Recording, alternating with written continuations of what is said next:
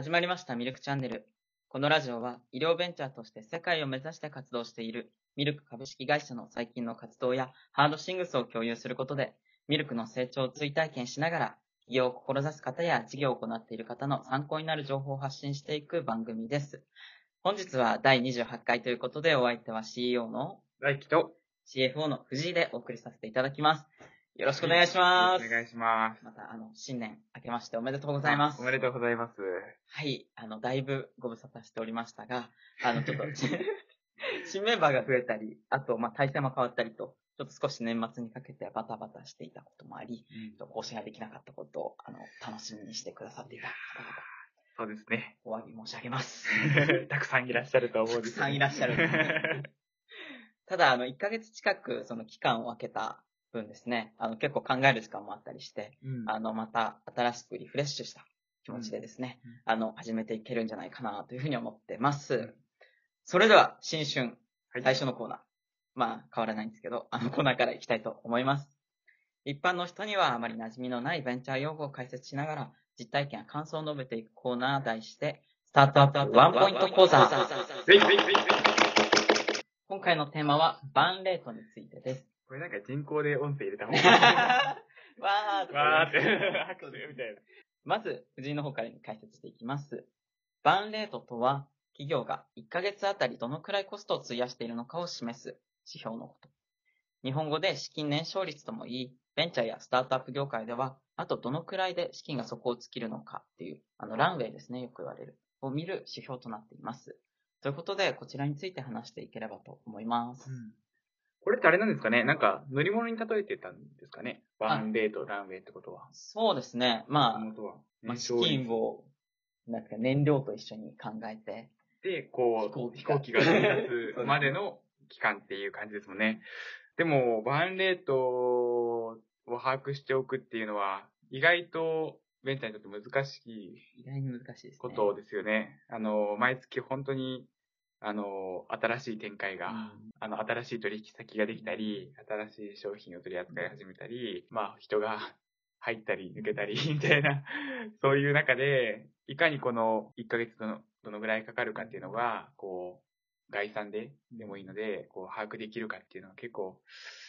難しいことなんじゃないかなと思うんですよね。そうですね。結構その、ベンチャーだと、バーンレートとか結構最初の頃に聞くし、うん、あの、ラーメンどれくらいとか、あ、どれくらいとか、結構投資家の方に聞かれたりもしますけど、うん、正味わからないなというか。そう、細かく計算するような、まあ、まあ時間、まあ本当は、あの、うん、そこまでやった方がいいとは思うんですけど、なかなかバーンレートを計算するためだけにっていう時間は取れないですし、やっぱり会社として次の投資をするかどうかっていう時に、まあどちらかというとやっぱ概算で、キャッシュがこのぐらいあって、うん、で、バーンレートこのぐらいだから、これをやるかやらないかっていう話になってくるんで、まあそういう意味では把握しないといけないんだけども、まあにねんめは結構厳しかったかな。さんねんめに入ったので、うん、ようやくそのいち、にねんの実績も踏まえて、うん、結構このぐらいになるだろうっていうのも分かってき始めたっていう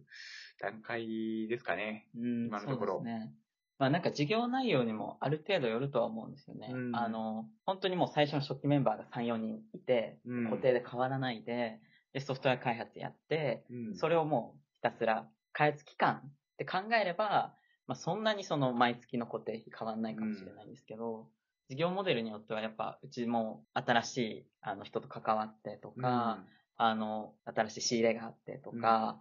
あいろんなビジネスやってると、よりその予測が難しくなってくるというか。そうですよね。やっぱり、あの、思うんですけど、綺麗に帳簿をつけたからとか、というよりかは、やっぱ日々どれだけお金を見てるかっていうか、うん、キャッシュの流れを見てるかっていうことで、感覚が磨かれてくるんじゃないかなっていう感じはして、うん、あの、まあ、この、あの人から、毎月このぐらい入ってる、ここからこのぐらい抜けてるっていうのを、全部を、ね、細かく把握してるわけじゃないですけど、うん、あの、だいたいこのぐらい出ていける、あの、抜けていくなみたいなものを、まあ、日々見ていて、その精度がやっぱ高くないと、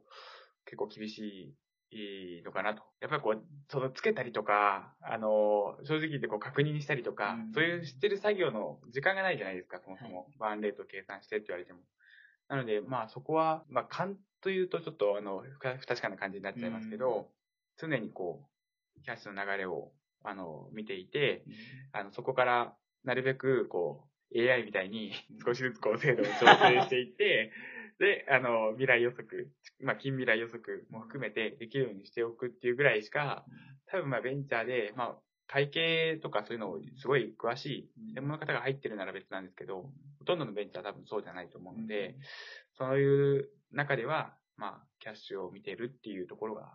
大きいのかなって感じしますね。そうですね。まあなんかそれをどんぶり勘定とか言われちゃうとちょっと。まあどんぶり勘定ですよ。やっぱり最初はどんぶりですよね。でもそこから少しずつやっぱ精度を上げていくしかないと思いますし。いやー、最初から綺麗にやろうとするともう、そういうなんか経理の会社とか、そういうベンチャーなら別かもしれないですけど、まあ物を作ったり売ったり、人とのつながりを作ったりっていう外向きの活動をしないといけない中で、管理のところでやっぱ最小限に抑えていかないといけないという意味では、で最初からやっぱ効率的な動きができるわけでもないんで、まあ、そこはもうある程度その見切りというか、うん、でまあ投資家の方も別にそんな細かい数字が欲しいわけではないですもんね。ねだからどのぐらい余力が、うん、体力があって、であの今後その自分たちが資金を入れてちゃんとそれを生かすことができるのかというところをこう。まあ、見てられ、見ていらっしゃるという、まあそんな感じだと思いますので、あまり気にしなくてもいいかなと、うん、細かいところは。まあ、いっかげつ以内死ぬとかだったら伝えた方がいいかもしれない。危ない。危ない。助けてほしい。助けてほしい。そうですね。まあ、あの、あんまり神経質にならずに、でも、うん、あの、毎月出てく固定費、あと変動費の中でも、まあ分かってるところに関しては把握していって、うん、で、まあ、どんぶり勘定も。精度を上げていくぐらいが、うん、あのいいですかね。そうですね。そんなところですかね。もう一つコーナーがあります。中井さんお願いします。はい、えー、ミルクの活動ニュースや事業に関連する最近の時事情報についてゆるっとお話しするコーナー。題してホットミルクニュース。えー、今回のニュースは日立、えー、全社員ジョブ型に社外にも必要スキル公表、高度人材、えー、内外から募る。というニュースです。藤井さんヘッドの方お願いします。はい。日立製作所はしちがつにも事前に職務の内容を明確にし、それに沿う人材を起用するジョブ型雇用を本体の全社員に広げる。管理職だけではなく、一般社員も加え、新たに国内にまんにんが対象となる。必要とするスキルは社外にも公開し、デジタル技術など専門性の高い人材を広く募る。年功職の強い従来制度を脱し、変化への適応力を高める動きが日本の大手企業でも加速するということですが、うん、こちらを選ばれた理由は何でしょうか？いや、これは勝負に出たなという感じですよね。そうですね。やっぱりこれが日本で本当にあの広がっていくのかどうかもそうですし、働く人たちが本当にジョブ型ってことで、うん、えっと、プロジェクト単位とか、うん、まあその仕事の案件が、えー必要な期間、うんえー、だけこう雇用されて入ってでそれが終わるとこう出ていく、うんまあ、基本的にはそういう流れになると思うんですけど、それで有機的に本当に動けるのかどうかあっていうところは、これは本当にやってみてもらって、うん、それを見てみたいなと、まあ、アメリカなんかはやはりこのジョブ型が先行してますから、そういう意味ではすでに先行例っていうのはあるんですけど、やっぱり人間が違うじゃないですか。日本人とアメリカ人っていうところで国民性が全く違う中で、本当にこれがどうあの機能してくるのかっていうところは、今後ちょっと注目だなと思いまして、このニュースを選ばせていただきました。そうですね。これ、すでにいる社員にもこれ適用されるわけですからね。いや、これ、すごいことですよね。そう、大企業の中で、やっぱりもう固定の仕事しかしてなかった人にとっては、新しいこのスキルがとか、えー、まあ、それが、本当に、まあ、個人事業主としてもというと、なんか難しいんですけど、一、うん、人のやっぱ孤立、まあ、自立した個人として収益を上げられたり、うん、あの他の会社からも仕事が取れるぐらいのスキルになっているかどうかっていうのを厳しく見られるということだと思うので、あの、個人にとってはちょっと大変な人もいるかなと。そうですね。ただ、まあ、大きくなってきて、あの、管理が個人の、まあ、その、労働効率というか、うん、なんていうんですかね、こう、付加価値、生み出している付加価値があのどのぐらいあるのかっていうのをこう測る術がなかなか、まあ、ない、うん、大きくなればなるほど測りづらいものだと思うんですけど、その中ではやっぱりもう個々人が最低限このぐらいのスキルを持っている人が集まっているっていうのを決めてしまうというのは、まあ、一つ手なのかなとも思うんですよね。ただ、まあ、本当に難しいですね。ここは、あの、長期的に見たときに、会社としてのノウハウとか、会社としての付加価値が本当に溜まっていくのか、一つ一つの仕事をこなしたらすぐバーって、こう、ノウハウも含めて、人材も流れていってしまうのであれば、かなり難しいなということなんで、日立の中にその、ジョブ型でありながら、日立をこう大きくしようとか、日立にずっといたいとか、まあ、そういうふうなその思いを持ってくれる人が、どのぐらい残っていくのかっていうところも、あの、本当に見ていかないとというか、私たちも参考にしたいところだなと思いますね。そうですね。ミルクもできればというか、基本的にはジョブ型でやっていきたいなっていうことで。おそらくベンチャーでジョブ型じゃないとかなり厳しいと思うんですよね。うん、この仕事ができるからいるっていう感じじゃないと、ね、抱える余裕がないですからね、人材を。ただ、その中でも仕事ができる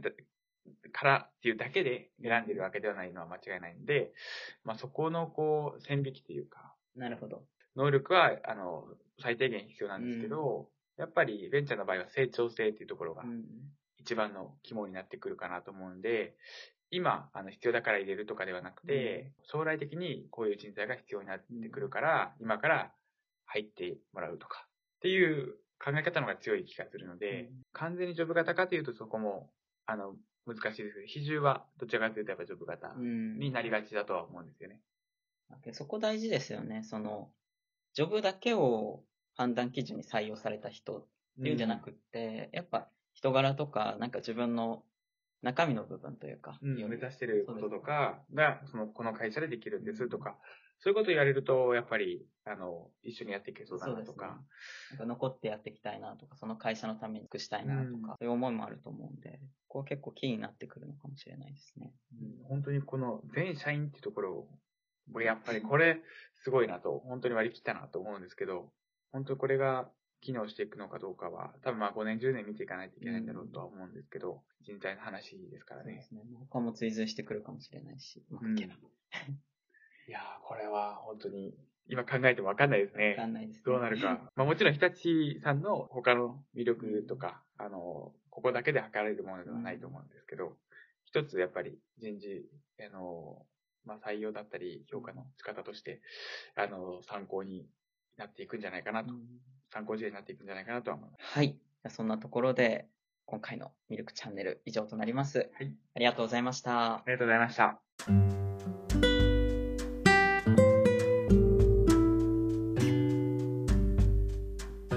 この番組では、普通のお便りはもちろん、出演依頼やトークテーマの募集などを随時行っております。お便りは、ラジオアットマークミルクメド .com、または説明欄に記載のお便りフォームまで、どしどしご応募ください。それでは本日のお相手は藤井と大輝でした。ありがとうございました。ありがとうございました。